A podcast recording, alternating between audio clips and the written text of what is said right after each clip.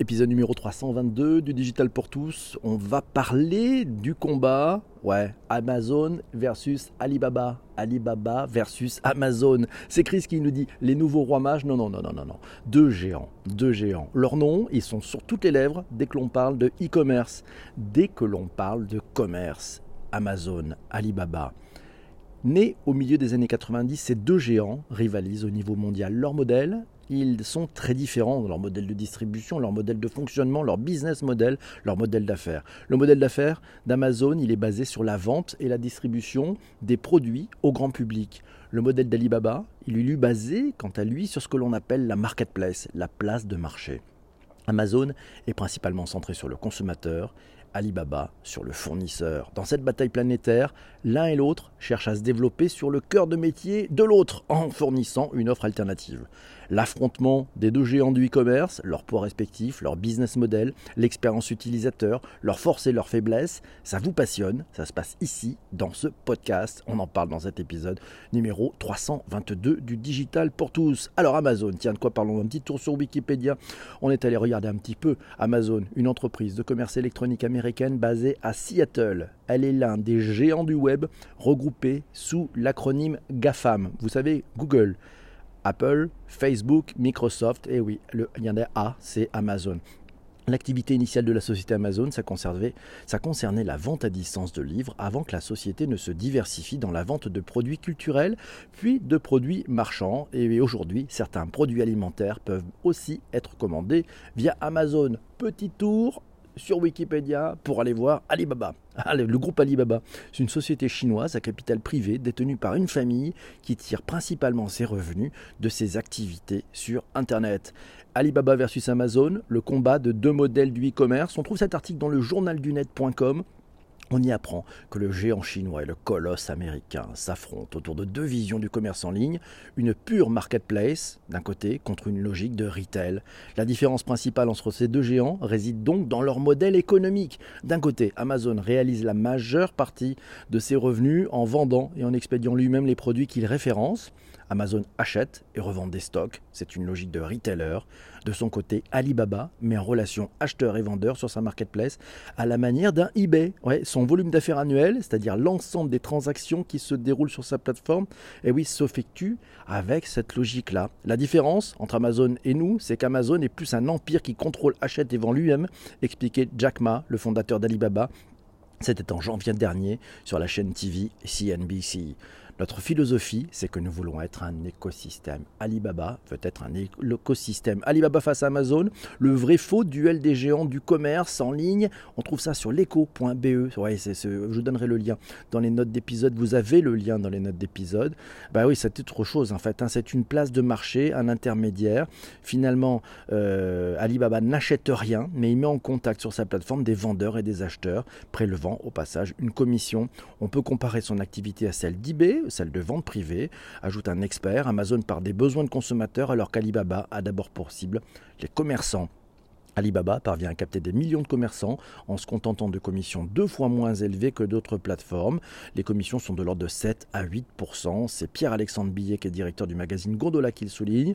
En revanche, il fait payer très cher des services comme des bannières publicitaires sur son site, le référencement sur les moteurs de recherche, le système d'enchères inversé. L'e-commerce chinois, vous savez combien pèse l'e-commerce chinois? Bonjour à Laura qui nous a rejoint. L'e-commerce chinois pèse 750 milliards de dollars et les Chinois achètent 4 à 5 fois plus en ligne que les Occidentaux. Ce n'est pas moi qui le dis, c'est Sébastien Badeau, c'est le Managing Director France et International Director pour Fashion et Luxury chez Alibaba Group. Ouh, l'avenir du retail, il est en train de se produire en Chine. On apprend ça dans homedin.live. Euh, voilà, c'est un article qui date de, juillet 2018. Euh, on apprend que le New Retail, je ne sais pas si vous connaissez le New Retail, c'est une extension audacieuse de la stratégie d'Alibaba de concurrence numérique pure dans le monde physique pour Alibaba. Réussir aujourd'hui, c'est aussi aider les marques à aller vers l'omni-channel et aider les commerçants aussi à, ben, être, à, plus se digitaliser. C'est exactement ce que font de plus en plus de marques en exploitant les nouveaux outils de vente au détail d'Alibaba. Ça efface les lignes entre le online et le offline. Massio nous dit tiens pour comprendre pourquoi le secteur du commerce de détail en Chine évolue plus rapidement qu'ailleurs, il faut saisir le rôle d'Alibaba en tant qu'opérateur du marché Depuis près de 19 ans, la marque a construit la colonne vertébrale du géant chinois du e-commerce, créant essentiellement un environnement de mobilisation pour les marques, ainsi qu'un processus de découverte et d'achat sans friction pour les acheteurs. La clé du New Retail, nous signale Massio, c'est Alibaba, c'est le téléphone mobile hein, qui fournit aux consommateurs la connexion ultime entre le commerce de détail en ligne et le hors-ligne. Amazon versus Alibaba. Tiens, un article trouvé dans jingdaily.com, c'est un article en anglais, vous avez le lien dans les notes d'épisode. On apprend qu'Alibaba compte pour 80% des dépenses en ligne aux États-Unis, des achats en ligne. Amazon a juste dépassé Walmart comme le plus large retailer du monde et le nombre d'Américains qui sont abonnés à Amazon, euh, Amazon Prime, hein, a dépassé les 100 millions en 2019 en stockant les produits, en créant euh, finalement un, énorme stockage, un énorme entrepôt, Amazon est forcé d'opérer finalement ces entrepôts qui deviennent des coûts et qui ont des coûts exorbitants d'un point de vue logistique. À l'inverse, euh, Alibaba n'a pas ces problèmes-là parce qu'en fin de compte, ben oui, c'est un, tiers de confiance entre un vendeur et un acheteur. Ben, il n'a pas tous ces, ces, coûts-là. Et puis ben, les Américains finalement ben, rendent un peu Amazon rentable grâce à cette logique d'Amazon Prime. Et oui, parce que le, le, principe d'Amazon Prime, hein, c'est ça vous charge finalement un abonnement annuel et puis ça vous offre accès à des produits et à des services comme par exemple Amazon Prime Video pour les vidéos ou encore la musique et plein d'autres services à venir. Amazon a fondé aussi Alexa. Ah oui, tiens, tiens, tiens. Et oui, Alexa, vous savez, cet assistant virtuel, ben, dans ma connaissance, il n'y en a pas encore du côté d'Alibaba. Par contre, Amazon a raté son introduction en Chine. Et oui, parce que c'est un marché qui est bien entendu euh, dominé par Alibaba Group et puis Digicom aussi. Et puis plutôt, plutôt eh ben, effectivement, ils ont fermé, plutôt cette année, ils ont fermé leur, leur, leur site de e-commerce en Chine Alibaba, par contre, euh, ajuste effectivement un marché. Enfin, euh, Alibaba est en train de regarder le marché américain, essaye d'y rentrer. Voilà. Si vous voulez comparer la taille d'Alibaba et celle d'Amazon, voilà, euh, Amazon livre autant de colis dans l'année qu'une très très grande ville. une immense, imaginez une immense ville. Voilà, vous prenez le nombre de colis qui sont livrés, ça recouvre l'intégralité de la ville. Vous prenez Alibaba, les commandes qu'ils font, les livraisons qu'ils font pendant une année, ça recouvre les États-Unis. Waouh, c'est chaud, non? C'est chaud, bonne image. Il n'y a pas que WeChat, ouais, nous dit Massio, euh, du, géant américain. Eh oui, il n'y a pas que WeChat du géant chinois, Tencent comme super app, il y a aussi Alipay de Alibaba. Ah oui, ah oui, ah oui Alibaba, Alipay aussi, c'est une super app. Vous savez, on parlait des super apps dans le précédent épisode. On fera peut-être d'ailleurs un épisode euh, euh, spécifique sur les super apps. Eh ça, veut dire que ce sont des apps qui intègrent d'autres services, d'autres apps à l'intérieur. Alibaba monte en puissance en France avec AliExpress aussi. C'est vrai, c'est vrai. On trouve ça sur capital.fr. On y apprend qu'en France, le directeur général d'AliExpress assure que son équipe travaille sur l'infrastructure liée aux vendeurs, la logistique et le paiement. Le but est qu'à terme, les vendeurs français puissent aussi vendre à l'international, à commencer par l'Europe. Alibaba commence peu à peu à être un concurrent de poids pour Amazon en Europe. Alibaba versus AliExpress, quelle différence entre ces sites d'import chinois? Tiens, on trouve ça sur aliaddict.com. Fondé en 99, Alibaba est le premier site e-commerce à destination des entreprises. Il permet à celles-ci de se procurer des produits à un prix de grossiste. C'est un site business to business en 2010 qui a été fondé AliExpress. AliExpress, c'est un site business to consumer. Ouais, ce sont des vendeurs principalement chinois qui proposent leurs produits à des consommateurs principalement européens et américains. Ce site propose la livraison gratuite sur une majeure partie de ses produits. Il faudrait par contre être patient et compter 3 à 5 semaines en moyenne pour une expédition effectuée par la poste chinoise. Pour se rémunérer, AliExpress va prendre une commission sur chacune des ventes effectuées par les vendeurs. Alibaba Amazon, duel de géants, dans leséchos.fr, tiens, qu'est-ce qu'on apprend? Ce qui se passe sur le marché français, ça illustre l'opposition entre ces deux géants. Amazon est loin le premier cybermarchand du pays, avec selon Kantar 7 milliards d'euros de chiffre d'affaires et 20% de part de marché dans le non alimentaire. AliExpress, c'est la vitrine marchande d'Alibaba. Elle ne se classe même pas en France dans le top 10 médiamétrie pour la fédération de l'e-commerce. Vous savez, la, FEVAD, c'est parmi les, les top 10 des sites les plus fréquentés. AliExpress n'y est pas encore. Mais, mais, mais, en nombre d'acheteurs, AliExpress se situe bien parmi les dix premiers. Dans la catégorie des places de marché, le site d'Alibaba a même grimpé en cinquième position derrière Amazon, Cdiscount, Fnac et Rakuten. AliExpress a d'ailleurs déjà dans l'Hexagone un meilleur taux de pénétration que eBay.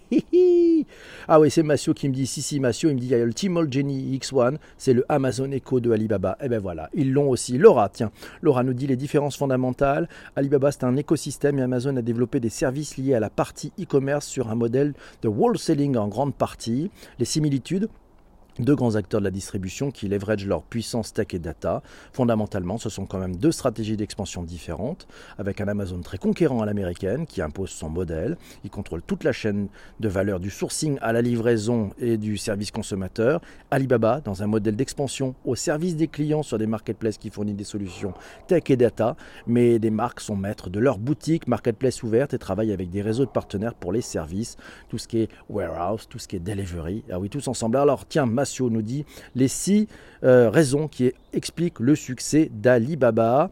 Un business model unique, un modèle de profit hors du commun, un modèle de crédit fiable, un support technique pour une meilleure satisfaction client et c'est ouvert aux nouvelles opportunités. L'innovation est au cœur de la stratégie. On trouve un article d'ailleurs sur marketing-chine.com. Vous l'aurez dans les liens d'épisode. Et puis tiens, Massio nous signale encore, tiens, bonne idée le marché du cloud computing en Chine.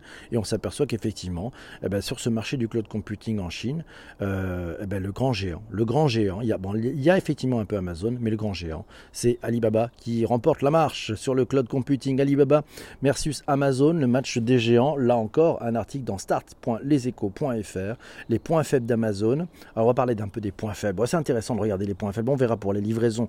Les points faibles d'Amazon, le fait de distribuer tous ces produits génère des coûts importants en termes de logistique, employés, flotte de camions, mais aussi avions et bateaux. L'entreprise est par ailleurs régulièrement au cœur de polémiques concernant les conditions de travail de ses salariés au sein de ses entrepôts. Les points faibles d'Alibaba, bah, Alibaba a encore du mal à percer en Occident, il n'a pas de poids d'Amazon. En France, il reste relativement méconnu et son gros point faible, c'est celui des délais de livraison, une à deux semaines actuellement, voire peut-être trois semaines, voire un mois. Mais pour remédier à cela, il va ouvrir un entrepôt détenu par un partenaire local en France à titre expérimental. Et de manière générale, ça reste un site qui sert seulement de plateforme et ne vend rien en propre et n'a pas le contrôle sur le circuit de distribution, contrairement à Amazon. Et c'est l'ami Jean-François qui nous dit oui, oui, oui, il faut parler d'expérience utilisateur. Vous qui nous écoutez en live, éclairez-nous, apportez vos commentaires, mes amis. Alors tiens, l'expérience utilisateur, bon, on en parle un petit peu. Tiens, Amazon livre en quelques jours, voire si vous êtes abonné à Amazon Prime, 24 heures. C'est dément. Vous commandez avant midi, vous êtes livré le lendemain matin, vous commandez l'après-midi, ça vous arrive même d'être livré le matin. Donc en fait,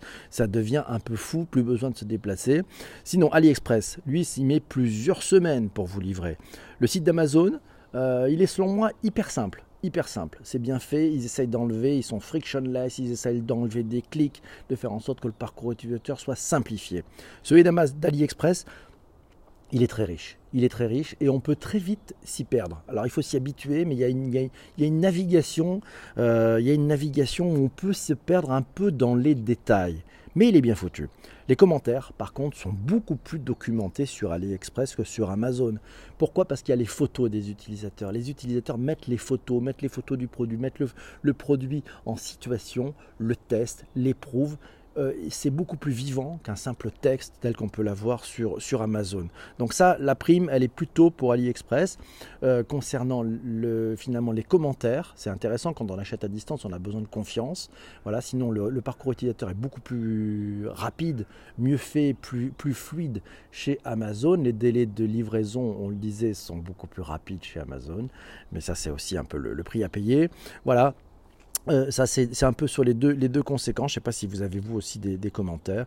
Euh, Alibaba, la livraison est plus longue. Et au niveau des prix, alors au niveau des prix, nous demande Jean-François, bah, c'est vrai que les prix sont beaucoup, beaucoup moins chers chez, euh, chez AliExpress, hein, chez Alibaba. Les prix sont beaucoup, beaucoup moins chers. C'est des prix qui sont tirés. La livraison est gratuite.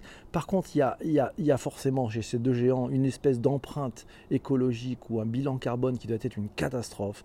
Quand vous pensez qu'on peut acheter des trucs à, à, à 5 centimes d'euros, livraison gratuite et qui vont parcourir le monde, ça devient un peu fou, c'est ce qu'on trouve, c'est ce qu'on trouve. Au niveau du choix, nous dit Laura, tiens, et au niveau du choix, ben, le choix il est très large, le choix il est très large, comme en fait ça regroupe différents, différents vendeurs, différents vendeurs, et donc en fonction des produits que vous allez prendre, ça va amener aussi, ben, vous allez avoir la boutique du vendeur, mais il y a d'autres boutiques de vendeurs qui vont arriver à côté, et vous allez pouvoir comparer les vendeurs entre eux. Donc c'est plutôt bien fait. Les grandes marques sur AliExpress, euh, j'ai pas trouvé de grandes marques. moi j'ai toujours un petit peu peur, alors je sais pas si c'est une appréhension sur ces grandes marques, Laura, c'est-à-dire qu'en fait, se dire, est-ce que ça ne serait pas des fakes, vous savez, des, des, faux, des, des, faux.